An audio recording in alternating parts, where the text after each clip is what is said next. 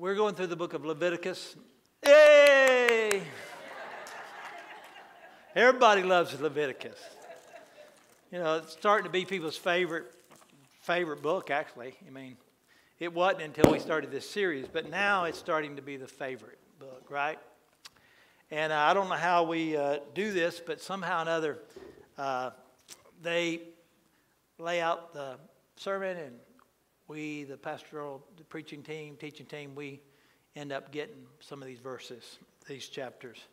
And today, mine is the wonderful 18th chapter of Leviticus. It's the dreaded 18th chapter of Leviticus.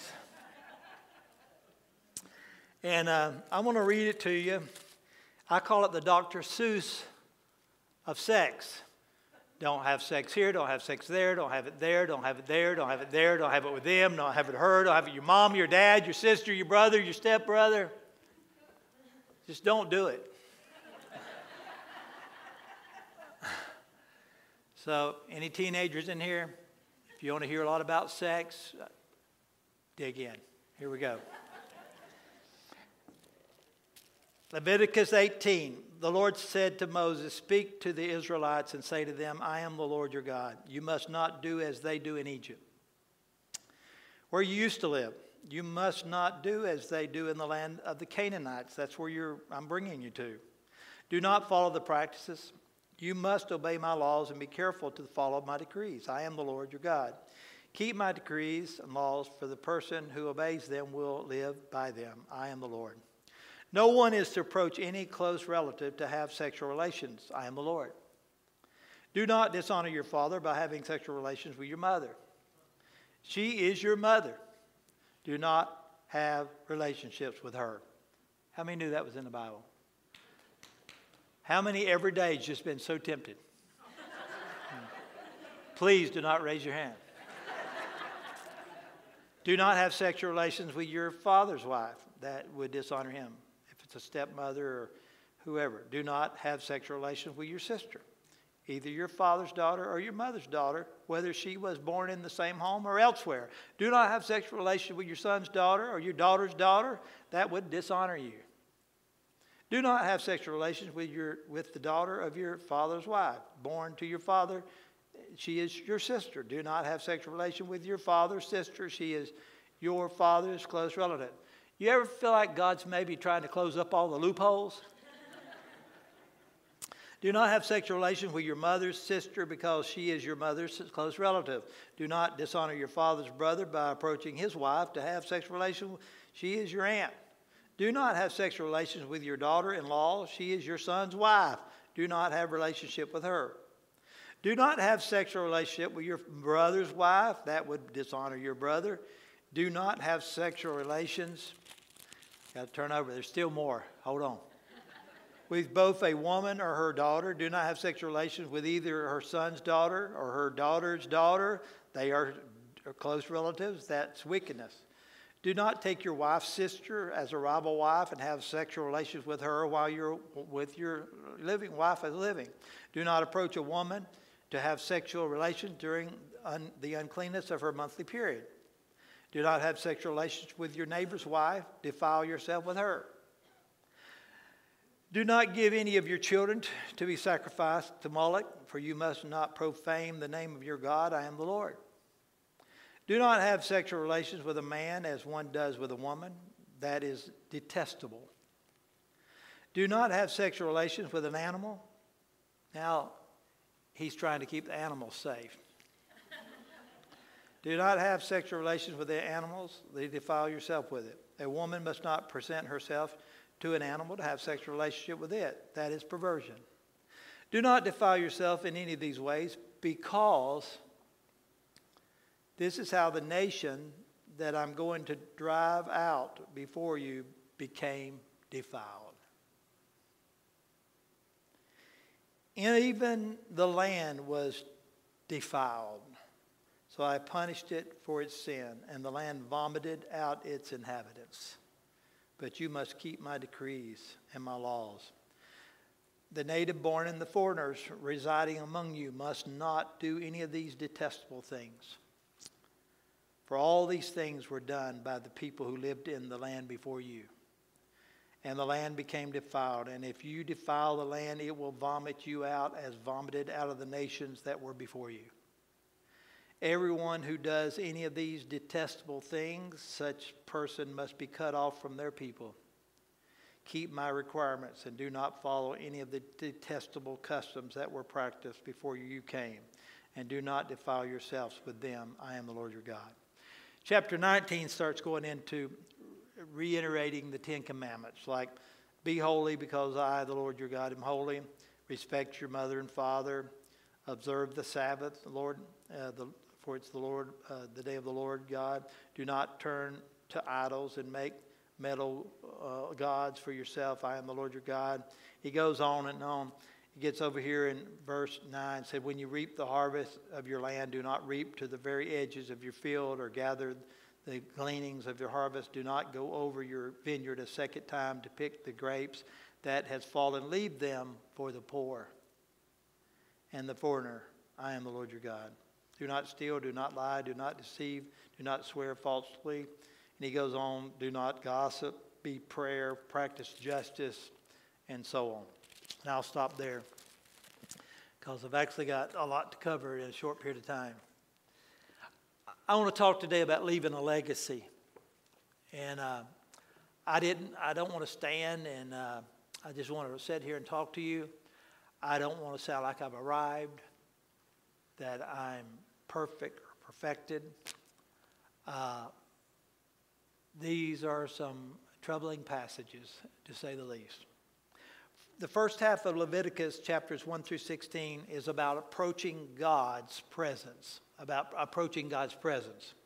The second half is about accepting God's precepts and then acknowledging God's person. And when we begin to acknowledge God's person, God's attribute, what is one of the God's favorite attributes to you? Just yell it out. God is good. God is great. Thank you for the food. Forgive God is God of forgiveness. Justice, God is God of justice. What about love? God is love. All of those are good, but you know, none of those are the one most shared or used by God. 42 times in this book, from here to the end, he says, I am the Lord your God. He talks about him being holy. Did you know that the most used word for God is holy? He's a holy God. And this carries over to the New Testament when Jesus, uh, the disciples said, Lord, teach us how to pray. And he said, Here's how you pray Our Father, which art in heaven. In other words, he includes us in this that he's not only Jesus' Father, he's our Father. He says, Our Father, which art in heaven, hallowed be thy name. That's holy be thy name. Holy be thy name. And so God is saying holy. Jesus is saying that we are to recognize God as holy. Soon after Jesus dies on the cross, he said, I want you to go tarry in the city of Jerusalem until you be endued with power from on high. And this spirit that's going to come down, it wasn't called the spirit of love. It wasn't called the spirit of grace. It wasn't called the spirit of mercy or the spirit of forgiveness. It was called the Holy Spirit. See, in the types and shadows of Jesus Christ in the Old Testament, you find Jesus, uh, the tabernacle. Jesus, everything in the tabernacle is about Jesus. When we get to the temple, we find the temple represents Jesus. When Jesus, John 1.14, he said Jesus came to tabernacle among us. He was the flesh and blood tabernacle upon him, uh, uh, uh for us. He later introduced us to the fact that we are going to become the tabernacles or the temple of God. On the day of Pentecost, when the Holy Spirit was able to finally come into our cleansed temples because of what the finished work of the cross of Jesus Christ, the veil was rent and it said fire set upon each one of them, just like the fire used to set over the tabernacle and over the temple. All these stories are leading up to something. They're leading up to something powerfully and trying to explain something to us. But one thing God wants us to be like Him. And God is all about holiness. So if we're going to be like God, we're going to be holy. So, what, what is He talking about uh, and holy? And why does He want us to get there? God is a distinct God. He's not like everybody else. God is a very distinct God. He's unique. God is separate. We are to be like Him. Here's the thing I'm noticing in Scripture, throughout all of Scriptures when you can't change your environment, you change your environment. And what I mean by that, there comes a time and an age and a, a just moves of God, there comes a time when we rise up and we have the power to change our environment. There's been revivals that changed whole cities, whole states, whole nations. The move of God, the Spirit of God changed people. Some of you may remember your grandfather, your grandmother, revival come to town and change them forever and change your whole destiny, your whole uh, legacy. May have been, been you. The thing is, though, there comes times when times are so evil there's a thing in every church that I know of, a part of their doctrine is the depravity of man. Have you ever thought about how awful man will become without God? Any nation that ever forgets God, it's only a matter of time before that nation is so intolerable that nobody wants to live there. There's actually states in the United States I've got probably more people living in my neighborhood from California than anywhere else. And they'll tell you, I don't want to live in California no more. I despise living in California. I don't want to be a part of it anymore. You don't have to worry about my vote in your area. If you're worried about that, the reason I left California is I didn't like some of the practices going on there. And it could be other states. It could be New York. It could be just a bunch of other states, they come in and go, and they're leaving there. I got tired of it. So the rise and the fall of nations become because of the depravity of man. The more it's leaned to, the more it's people, well, let's just let everything go. Let, let everybody be. Let everybody be. Eventually, it becomes intolerable that nobody wants to live there. And we find that the children of Israel had been in Egypt's bondage for 430 years. You know what their constant prayers was? Their pro- constant prayers was, God, get me out of here. I can't stand it no more. I'm in slavery. Everybody's having sex with everybody. We have to watch our animals. They're trying to have sex with our animals. Then they get mad, husbands and wives and brothers and sisters and aunts and uncles, and then they're going out and killing them, and there's murder, and there's, there's hate, and there's rebellion, and, it, it's, it's horrible, God. It's horrible.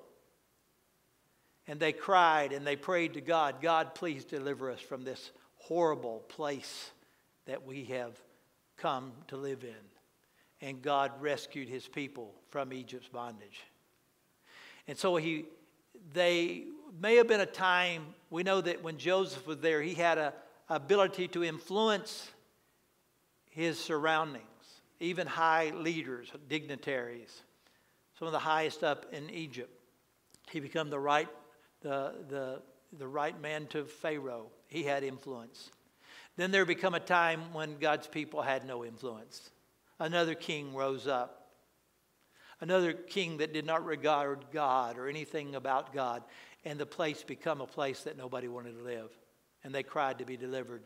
And we're seeing the same thing in our age and our time. Any people, any nation that forgets God will soon wish they hadn't. And so it's talking about the depravity of man. And it talks about the Ten Commandments and how people break them down. Uh, talks about them in detail. Six times in chapter 18, the Lord will say, Don't practice the lifestyles of the unbelieving world. Do you think if that was a commandment back then, it should be a commandment today that we shouldn't practice the things that the world is a part of? We should be different than the world. We should be unique. When, when you say that you're a child of God, you're a Christian, shouldn't that mean something than other people that are not? Shouldn't there be a difference? He said, Don't be like the pagans of the world, the Egyptians where you came from, or the Canaanites where I'm taking you. Why? Because I'm the Lord. 42 times. It's based on the character of God. God has a claim on our life. He said, I'm your God. You're my people. And so now we're going to go into 12 specific examples of incidents of who not to have sexual relations with. Does God really have to go there? Yeah, because the depravity of man has no regard for man. Have no care. They, they don't care uh, about any of that. And what you need to understand is God wants to have every corner of your life from the boardroom to the bedroom. Why? Because you're the temple of God. And all of these, uh, these little sins are incest. I know you may know somebody or family member or somebody that's went through the horrors of incest from an uncle, from a grandfather, from a father. And it's unforgettable. And it's so deeply hurt. Where do you go? You normally go to family. What if your family is the one that has brought the abuse upon you? You'll find in scriptures the, that uh, God is always the one that's trying to protect the weak. See, when you start looking at this, God, He forbids incest in any form. The Egyptian culture, family members married each other. They married each other. That's what they come out of. If they'd never been taught any difference, they thought, well, maybe that's the way we're supposed to do it. Maybe it's right to have sex with your sister, your brother, your uncle, your aunt, your mother, your animals. There's still cultures in the world where this is going on. In Deuteronomy 25, there's one exception to the law the law of the levirate marriage. That's if your brother and his wife, if, if they, the brother died and he did not have no children, then the woman was left as a widow, and a widow was pretty much doomed to poverty. And so the only exception was if, they, if the woman de- desired it and would allow it, and then if the, uh, the, the husband's brother would they would have sexual relationship for the purpose of the woman having an offspring or a legacy. And this was to happen where she would one day have somebody to help take care of her. It was a uh, kind of a point of mercy or grace.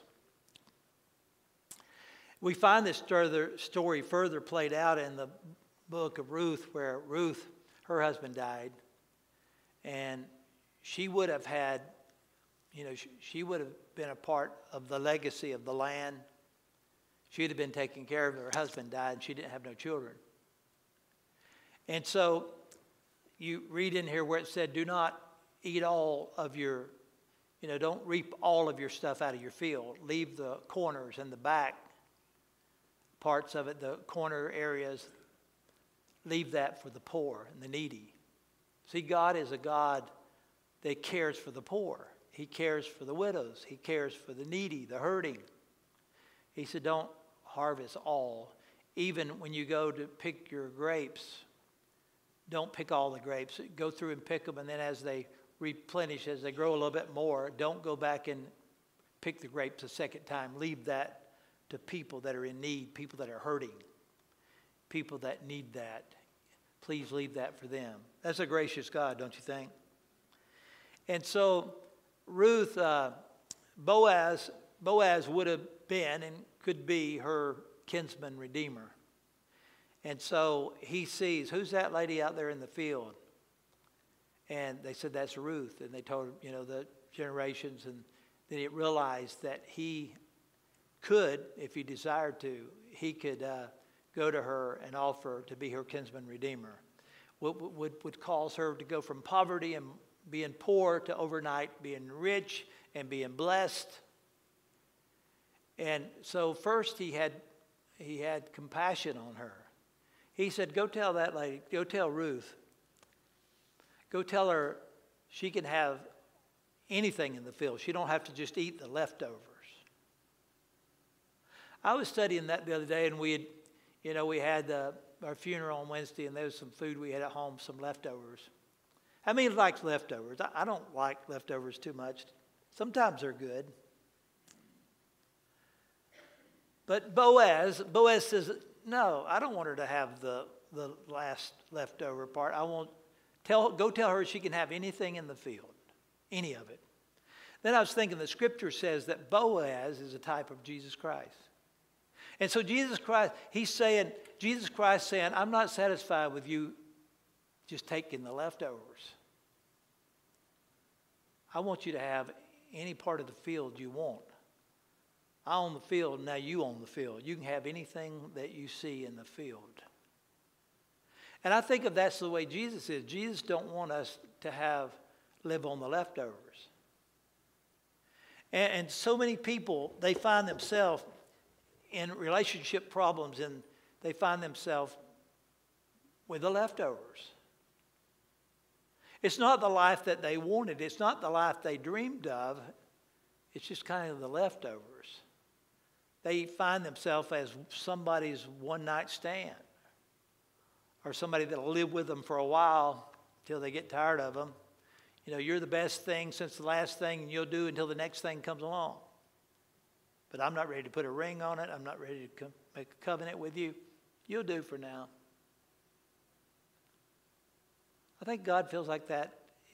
That's not enough respect for a woman. That's not res- enough respect for a child. God said, I've come that you might have life and have it more abundantly. I want you to have the best. I don't want you eating the crumbs. I don't want you eating uh, uh, just having to eat what's left over. I want you to have the whole field. I died for you to have it all. I want you to have the best relationships. I want you to have the best. Uh, I don't want families to be taking advantage of other families me and my wife, we were over youth camps, and we'd have like 300 youth camps, and one of the camps we did was senior camps. And you know, even Christian people have a little bit of depravity in them, right? You know, we're not all there yet. And uh, so, you know, we know how 16 year old boys are. You know, they say you are what you think about most of the time. Well, I'm pretty sure when I was 16, I was probably a girl. That's about all I thought about, right? you are what you think about. But, you know, then I realized then that's the way these 16 year old boys act. And so at night, you know, we'd just get out of a very spiritual service where God came down and blessed. And then we'd go outside and it would kind of be dark and we'd have refreshment place over there. And then they can mingle. But we found out that it wasn't good. Now, me and David, the camp we went to down in Florida, we done everything holy unto the Lord. So what we do is gather in a circle, and we'd be like we're having extra prayer outside in the dark. But inside the circle, they were some of our friends making out. And that the, they thought we were so holy. So I realized that, and I realized that night we need to lay down some rules. And some of the rules need to help young people at 16 years of age, knowing how a and when it's proper to commingle and when it's not. And, and we tried to teach them that. But you know, they was something that would rise up in these guys and girls. And so what we did, the girls' cabins were on that side and the guys' cabin was on this side, and there was about the size of a football field in between, and there was like a track that went around it. So after they got their concessions, we said, okay, we made this line of demarcation, and all the girls had to stay on that side, and all the guys had to stay on this side, and they were not to be together because we had learned things happen in the dark with guys and girls, even at church camp. But you know what the girls would do? The girls got on the side and they made a like 50 girl long line. And they started doing this dance like this over there on the other side. And they started singing, I've got that loving feeling. I've got that loving feeling. And it would just drive the guys mad. They can we go over there? We'd say, No, you can't go over there. The dean would have to say, Hold it, boys. They're just tempting you. They're just, hold it. Well, I can't take it. They said, Go take a shower. and you know what? Sometimes they do Red Rover. Red Rover, Red Rover, send Brandon right over. We realize the devil tempts all kind of people, even church people, even preachers even deacons. We're living in a sinful world where if we're not careful, we are part of the problem. We are part of the bad influence. And uh, one of the things God was saying, you shall not commit adultery. What was adultery? It was anybody other than your spouse that you had been covenanted to. Any other was you're not supposed to be with.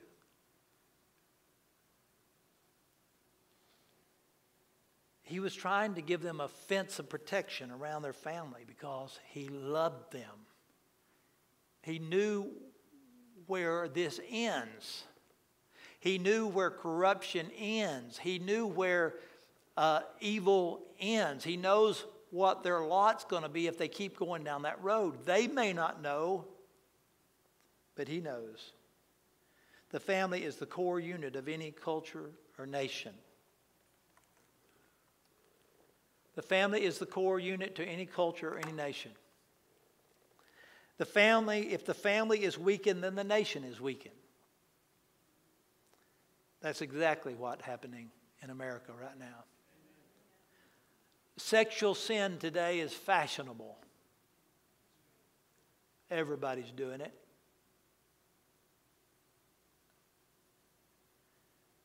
Time magazine article looked at religious America, 31% of religious America has or will currently having some sort of sexual affair. 31%.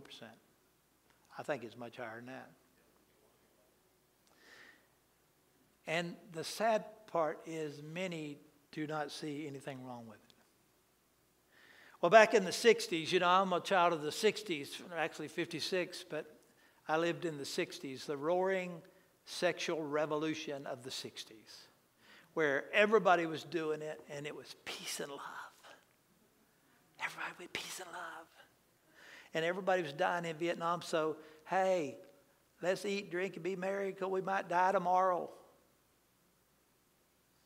Free love. We've been enlightened with some super drugs. We've been enlightened. And But is it called enlightenment? It's funny they would call it enlightenment. Today, evil is called enlightenment. Darkness is called, light is called darkness, darkness is called light. The devil be Beelzebul, he'll come as an angel of light. He'll come as the truth, but it's a lie. He'll come as a deceiver. And he said, if God doesn't shut down time and doesn't end it quicker, the very elect, all of us have the possibility of being deceived. That's the seriousness of it. And so in the sexual revolution, love and sex with whoever become fashionable. Stephen Stills sung a song, you know, if you can't have the one you, you know, if you can't have the one you love, then love the one you're with. Love the one you're with. Love the one you're with. Don't that sound loving? What's wrong with that? Just love the one you're with. But actually, it leads to fatal attractions. I don't know how many of these 48 hours, these detective shows, most of the time somebody's getting killed, it's because somebody had an affair and somebody else didn't like it. The sexual revolution has been around, well, it didn't come in the 60s. It actually started in the book of Genesis and Exodus and Leviticus. It's been around, and the spirit of that has been around since the beginning of time, since the fall of Satan. And you say, well, you know, the big thing in the 60s, well, who does it hurt? Who does it hurt? If I ain't hurting nobody, so why not? Well, here's who the Bible says you hurt. First of all, you hurt yourself. One of the ways you, you can be hurt, you can be destroyed physically with sexual transmitted diseases, AIDS virus, chlamydia, syphilis, whole host of sexual transmitted diseases. It will destroy you emotionally. It'll destroy you spiritually. It hurts your family, breaks the oneness and the bond with your spouse, causes your children to question, not question and not trust having bonding problems later in their own life.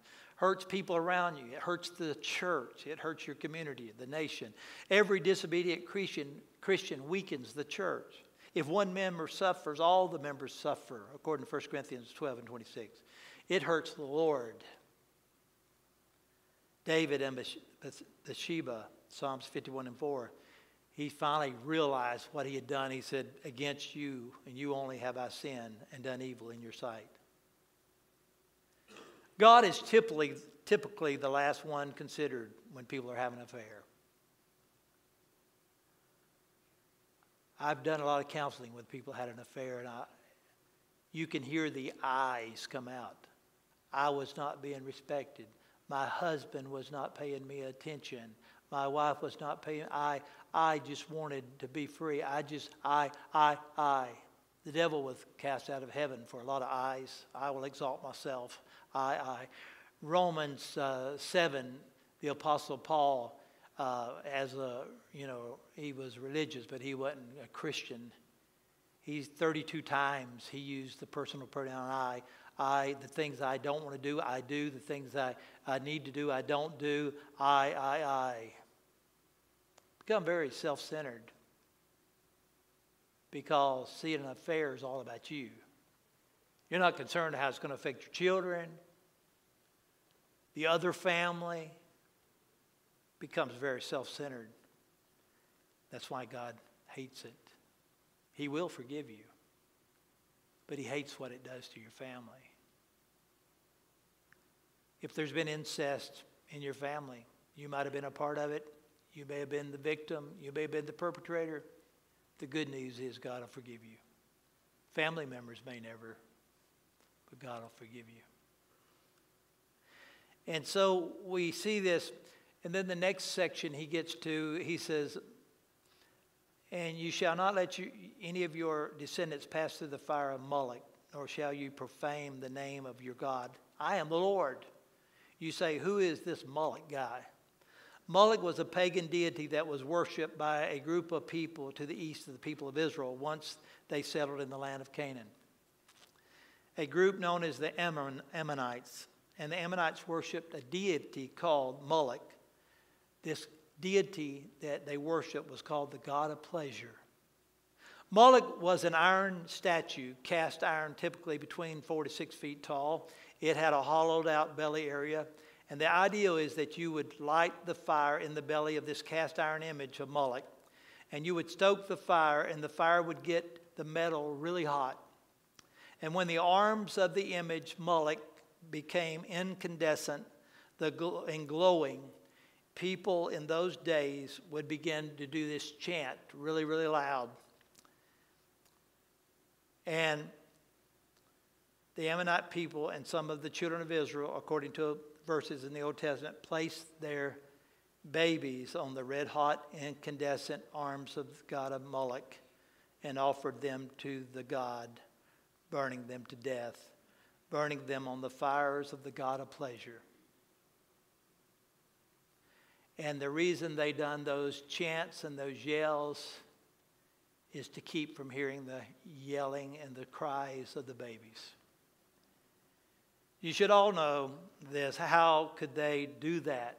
How could they do that? Well, back then, there was this ideal among them of the ancient pagan people that babies weren't really humans, weren't fully human, so they were expendable.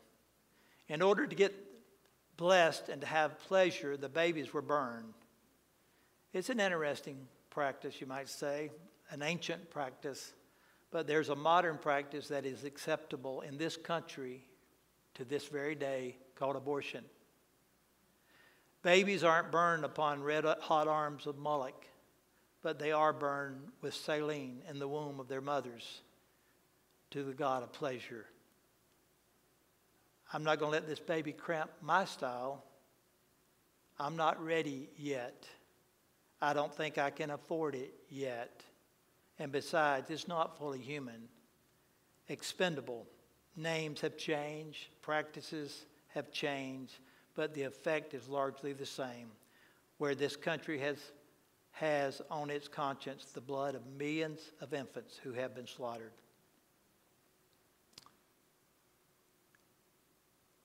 I don't know about you, it makes me want to weep for our country.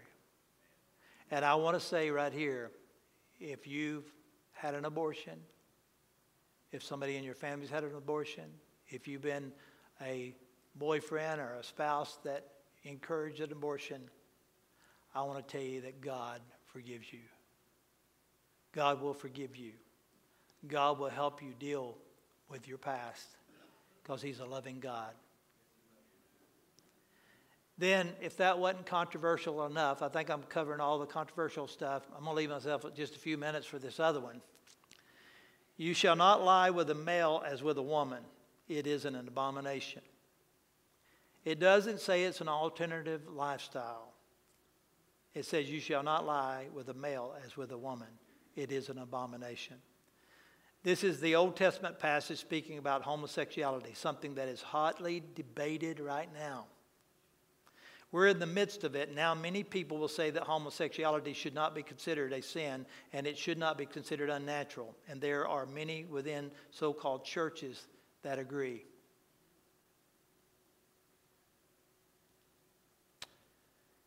See, there are many within so called churches say that agree with that. They say it's not unnatural. Homosexuality is not unnatural, it's only unnatural for you who are heterosexual. But for those with propensities toward the same sex, it's perfectly natural. And they will cite loving, meaningful relationships between same sex couples, which there are some. They will point to heterosexual couples and say, Look at your divorce rate. How can you point to us when your own house is dirty? When the heterosexual community there is abuse in relationships that aren't as loving and aren't as meaningful as we see in our community.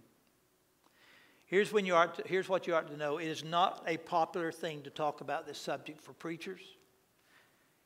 It will soon be, I believe, will be unlawful for you to even comment on Facebook, on uh, any of the other Instagram.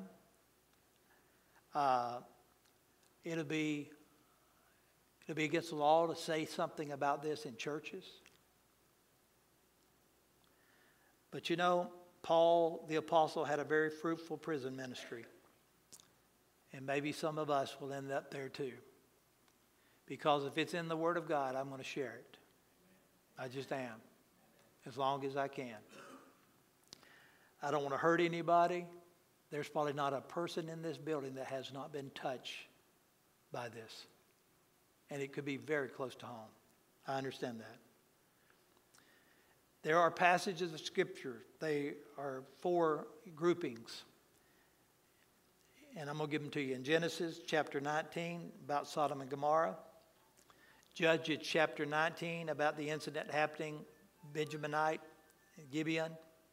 The second group of passages Leviticus 18, what I'm talking about today, in Leviticus 20. The third set is in Romans 1 where Paul outlines the perversions of the unbelieving world around the time of the Greco Roman culture and its predecessors. And the fourth group of scriptures is in 2 Corinthians 6, 1 Timothy chapter 1. If you go there, there's a list of sins that God frowns upon, and probably if you were to read, if I read it out loud today, you'd blush. Why do they have to have these topics in the Bible? Because man without God is depraved, and you cannot even imagine what you and your descendants are going to be into if there's not some people stand up. A few weeks ago, I was at a family reunion. 52 people there. I probably knew 15 when I got there because families don't get together as much as they used to. And it dawned on me after I was there that I was the oldest family member there. And the weight of that was heavy upon me. Because I was thinking, what's going to become of my family heritage? What is going to be the legacy of our family? What is going to be the legacy of our family? We live in a sick world. Now, what you ought to know is those four passages the passages about being are now, those passages on homosexuality is being reinterpreted reconstructed, and dealt with very directly by the gay and lesbian lobby, as well as the homosexual churches. Like the Metropolitan Community Church that boasts of 270 congregation in their congregation uh, in 37 countries, 25,000. Uh, they have 270 congregations in 37 countries, 25 to 30,000 members and because they want a church experience and believe it's okay, they have to deal with those four passages. So they're literally, you can go online and read these same passages I shared, some of the ones I shared today, and you'll see where they're saying they don't mean that anymore. Because they want to have this experience. I have read what they say about it, how they reconstruct, deconstruct, and misinterpret them. So instead of trying to deal with all that, if you want to know what, how God feels about the negativity, you need to first see what God says about marriage and a positivity. That's where we're going to begin. In Genesis 2, God created man on this earth and looked at that man and said it's not good for him to be alone. Well, everybody knows man shouldn't be alone. They're messed up. And so God said, I need a to create a woman and I'm going to make a helper that is suitable for him. It's an interesting word there, that word suitable. Suitable means I'm going to make something for Adam like opposite of him. It's going to be like opposite of him. I'm going to make a helper like opposite of him. So it says that all the birds, all the animals were created before Adam, and, they had their like opposite. Not found, and there was not found a suitable helper among all the animals for Adam. So God had to make a special creation. If you're a woman here today, you're a special creation of God. A woman and brought the woman to the man. And Adam freaked out. He goes, Wow, man, wow, man. This is bone of my bone and flesh of my flesh. She will be called woman because she's taken out of a man. He was wild. And then we find that God said, For this reason, a man will leave his father and mother and cleave to his wife, and the two will become one flesh. So it is God's original design that the positive, that's positive, God's original design. You should also note that Jesus endorsed and, and what happened in creation when he used the creation. He said, Have you not read in the beginning that God made them male and female? Therefore, what God has joined together, let no man separate. So rather than dealing with just the negative, you first start with the positive. You see God's original design and his intention. Heterosexual gender was God's divine creation. Heterosexual marriage was God's divine institution. Heterosexual fidelity, one man with one woman for one lifetime, is God's divine intention. So, with that in mind, those people in reading this wouldn't scratch their head one day and go, Now, what does he exactly mean by you shall not lie with a male as with a woman? He says it is an abomination. They, they didn't have to deconstruct, reconstruct, or figure it out because its plain meaning of the text is plainly to be understood. So, the Lord, people say, well, you can't legislate you can't legislate right things. God said, God is saying, This shall be your law. You will legislate righteousness behavior. Somebody needs to stand up and say, I love you, but that's right. I love you, but that's not right. There is a standard, folks. Why is there a standard? Is because God knows where we're all headed without God.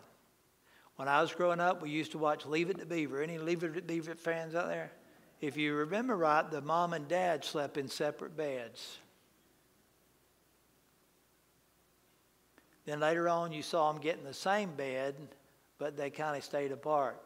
Now you can see men and women doing whatsoever on your TV, and most of the time it's not with their spouse.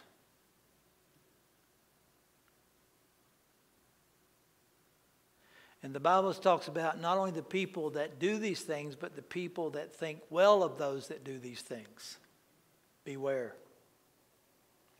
History shows that when a culture that advocates these behaviors, when they go on, that these cultures eventually collapse. People say, Do you think God is going to judge America? I think that's way too late. I think judgment has already began in America. Think it's already began in America. There's a spirit in the world today, don't tell me what to do. I'm my own being. I'm free to live like I ain't hurting nobody. But actually, they're hurting a lot of people. You remember one of the reasons God keeps saying, He said, I'm your daddy, I'm your father, I'm your God, I purchased you, I bought, I brought you out of bondage. Not that you could, I don't want you back in bondage. He said, You are, you shall be holy, for I am the Lord your God, am holy. He says, You're set apart, you're unique. If your body, it's your body is the temple of the Holy Spirit. What happens in this temple, worships happens in the temple your temple, your life, your body is for the purpose of God. Go figure out the best way that you can be, can be done and give your talents and your callings to God. The other Wednesday at my dad's funeral, a lady come through the line. I never really met her. I mean, I talked to her on the phone, met her one time in a hall. I gave her a big old hug. And I told her, You cannot understand how much you mean to me. So you say that's kind of a complete stranger. It's kind of weird, ain't you? We got to understand this lady, she got out of high school here and she got her nursing degree and she went to work for Windridge and have worked there for 40 years, Windridge Nursing Home. You go, well, what's so big about that? What's so big about that? That lady right there is used of God. Amen. I went down uh, Thursday to kind of settle up anything we owed at Windridge.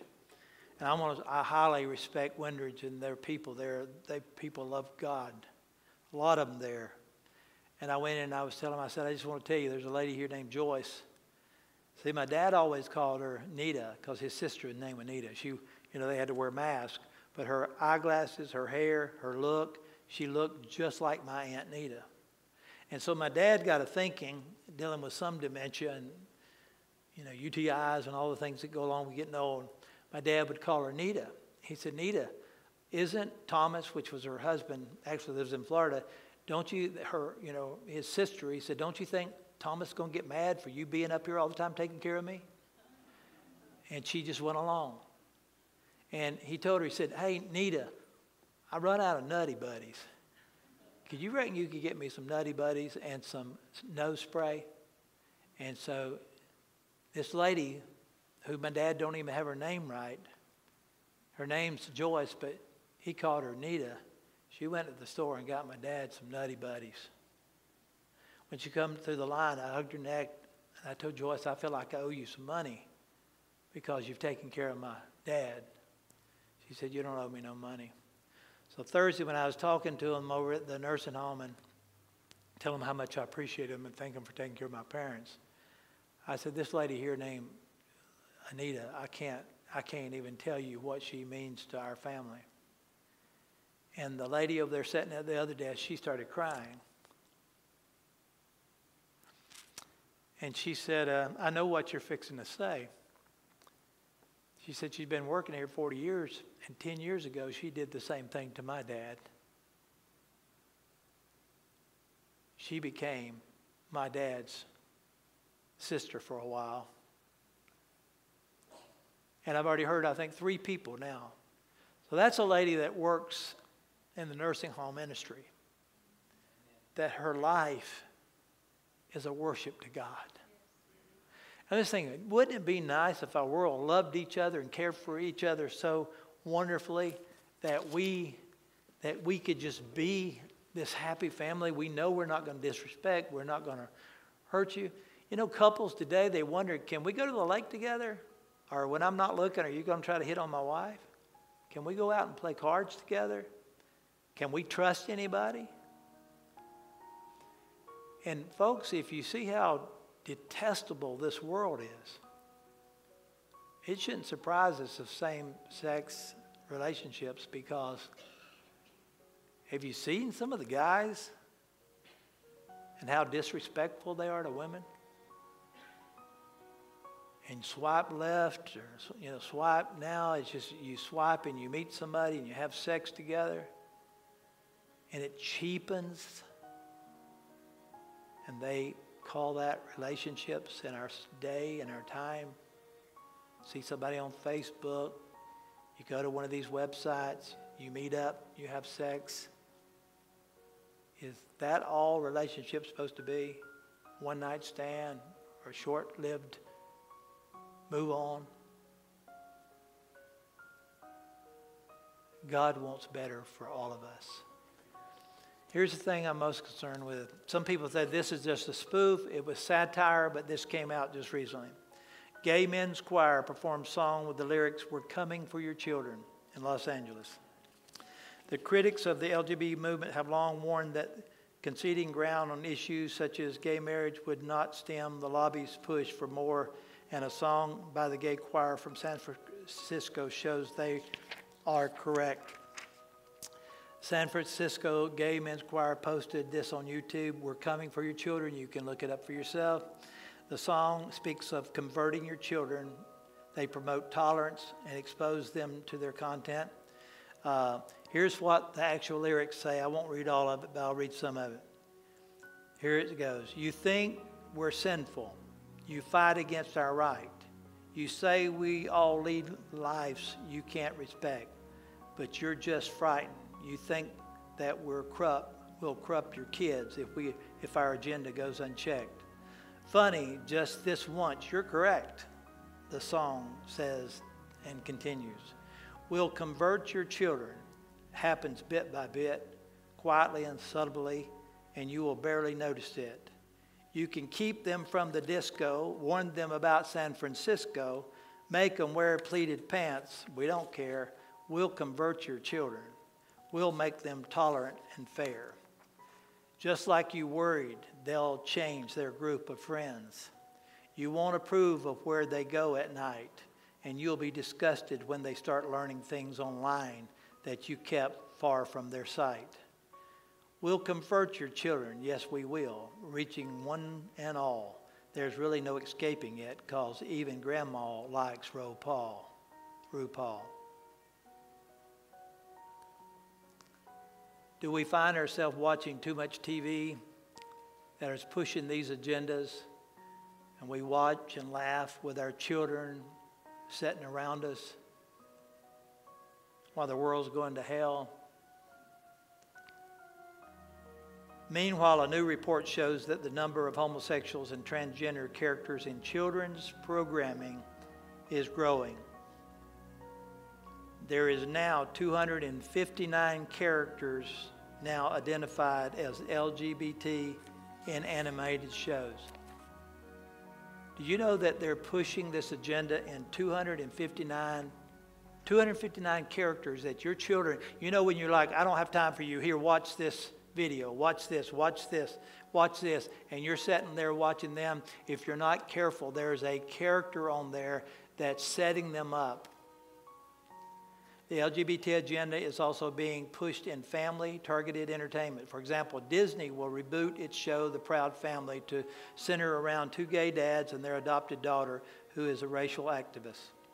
Last year, Nickelodeon, Nickelodeon launched its Trans Youth Age Acting Challenge which encouraged transgender youth to send in audition tapes for Nickelodeon to watch. The last month, last month, 13-year-old transgender Sasha Cohen appeared in an episode of Danger. This incident shows the importance of parents guarding their children. I think about God and He understanding the depravity of men. I think about God, He knew that the world was more influencing, so God pulled him out into the wilderness and he began to give them these, these saying, please don't go back into this. If you go back in it, you're going to become what you left. It's not a better lifestyle. They've proven people that have monogamous relationships, one man, one woman for a lifetime, they have the most sex. They have a lifetime of. They have, they have children that respect them. They have long life. They have love. But, folks, this, this stuff is going on. And this is very, very hard for me to come and bring this subject because I know, I know it's prevalent in our lives and our schools. Your children are being bombarded by this on all of their the music, the radio. It's the going fashionable thing for girls to be with girls and guys to be with guys. If you don't believe your teenagers are going through the pressure of this, you're wrong, even in Cumberland County. And I'm going to tell you something. Have compassion on your children. Love them. Love them. I don't care what they're going through. Love them. Because God loves them. And I, I want you to know uh, I, I, shared this thing, and I, I, won't go as elaborate, but uh, Jonathan Edwards was a preacher back years ago. And uh, he lived a life for God, and every night they would pray with their children. And every single night they would lay hands on each and every child 11 children, I think it was. And they would lay hands on their children, the husband and wife would and they would pray that God's blessing would be upon their children, that God would keep them. From his family, 13 college presidents, 65 college professors, 75 military officers, 80 public servants, 60 authors, 60 doctors, 30 judges, 100 pastors, 100 lawyers, three U.S. senators, and a vice president. Because a godly man decided to fight the enemy right in his home and he began to pray for his children and fight. We're not fighting flesh and blood, we're fighting a spiritual enemy the devil is after you and your kids.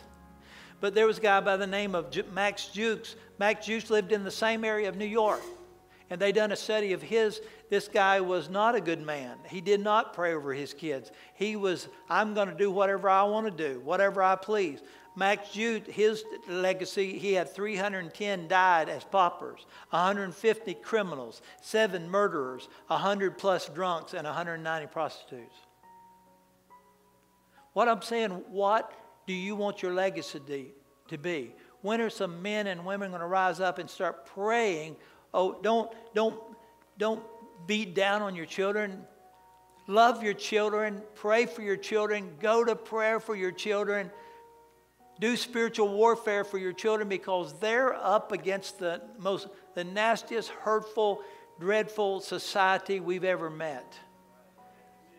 We're in the, the, we're in the flow of if we do not stand now, if we do not, and people think, well, I'm going to stand, I'm going to say something nasty about that lifestyle, and that, that is not going to do the job. Your next president is not going to do the job. I don't care who it is. America is right now is not in the need of a president. We're in a need of a move of God where the Holy Spirit of God convicts your children and convicts my children where they say, I don't want to be that no more. Not because you've been browbeating them, but because you love them and you prayed against that spiritual wickedness in high places that's coming after our kids. God, help us. Help us, God. And this is dear to me. And you say, well, some of you go, well, if I'd have been a better parent. Don't go there. Don't go there. Most of you have been tried to be the best parent you could at what you knew at the time. My uncle was one of the most godly men I ever knew, Bill Lunsford. He was an Assembly of God minister. That's where we always used to have our family reunion in Opp, Alabama. And his son went through a horrible relationship, and him and his wife divorced, had custody battles over their child. Eventually, he moved from Alabama to Atlanta not long after he moved to Atlanta, he moved to San Francisco. We lost touch with him for a long time. One day he called his dad, said, Dad, I'm going to come and see you. His dad said, Oh, I wish you would. We've been missing you. He come to Opp, Alabama. He set his mom and dad down, and he said, I wanted to come and talk to you for a few minutes. This was back in the early 70s. He said, I, I, I've been having an alternative lifestyle, a homosexual lifestyle, and he said, "I'm," uh, he said, "I'm dying of AIDS." And his dad cried over his son. His mom cried over her boy. Loved on him and said, "Please, stay here with us and let us take care of you. We'll help you with the hospital, whatever bills, whatever." And he said, "Dad." I can't ruin your name in this town. You're an Assembly God minister. The word's going to get out. This is so detestable right now. If I was in the local hospital, they would not let me stay there because there's not enough known about it. He said, Son, please stay here. We'll take care of you right here at home. He said, No, Dad. When I die, the funeral home will not even take my body right now. This was back in the very early stages of this. I'm going to tell you something.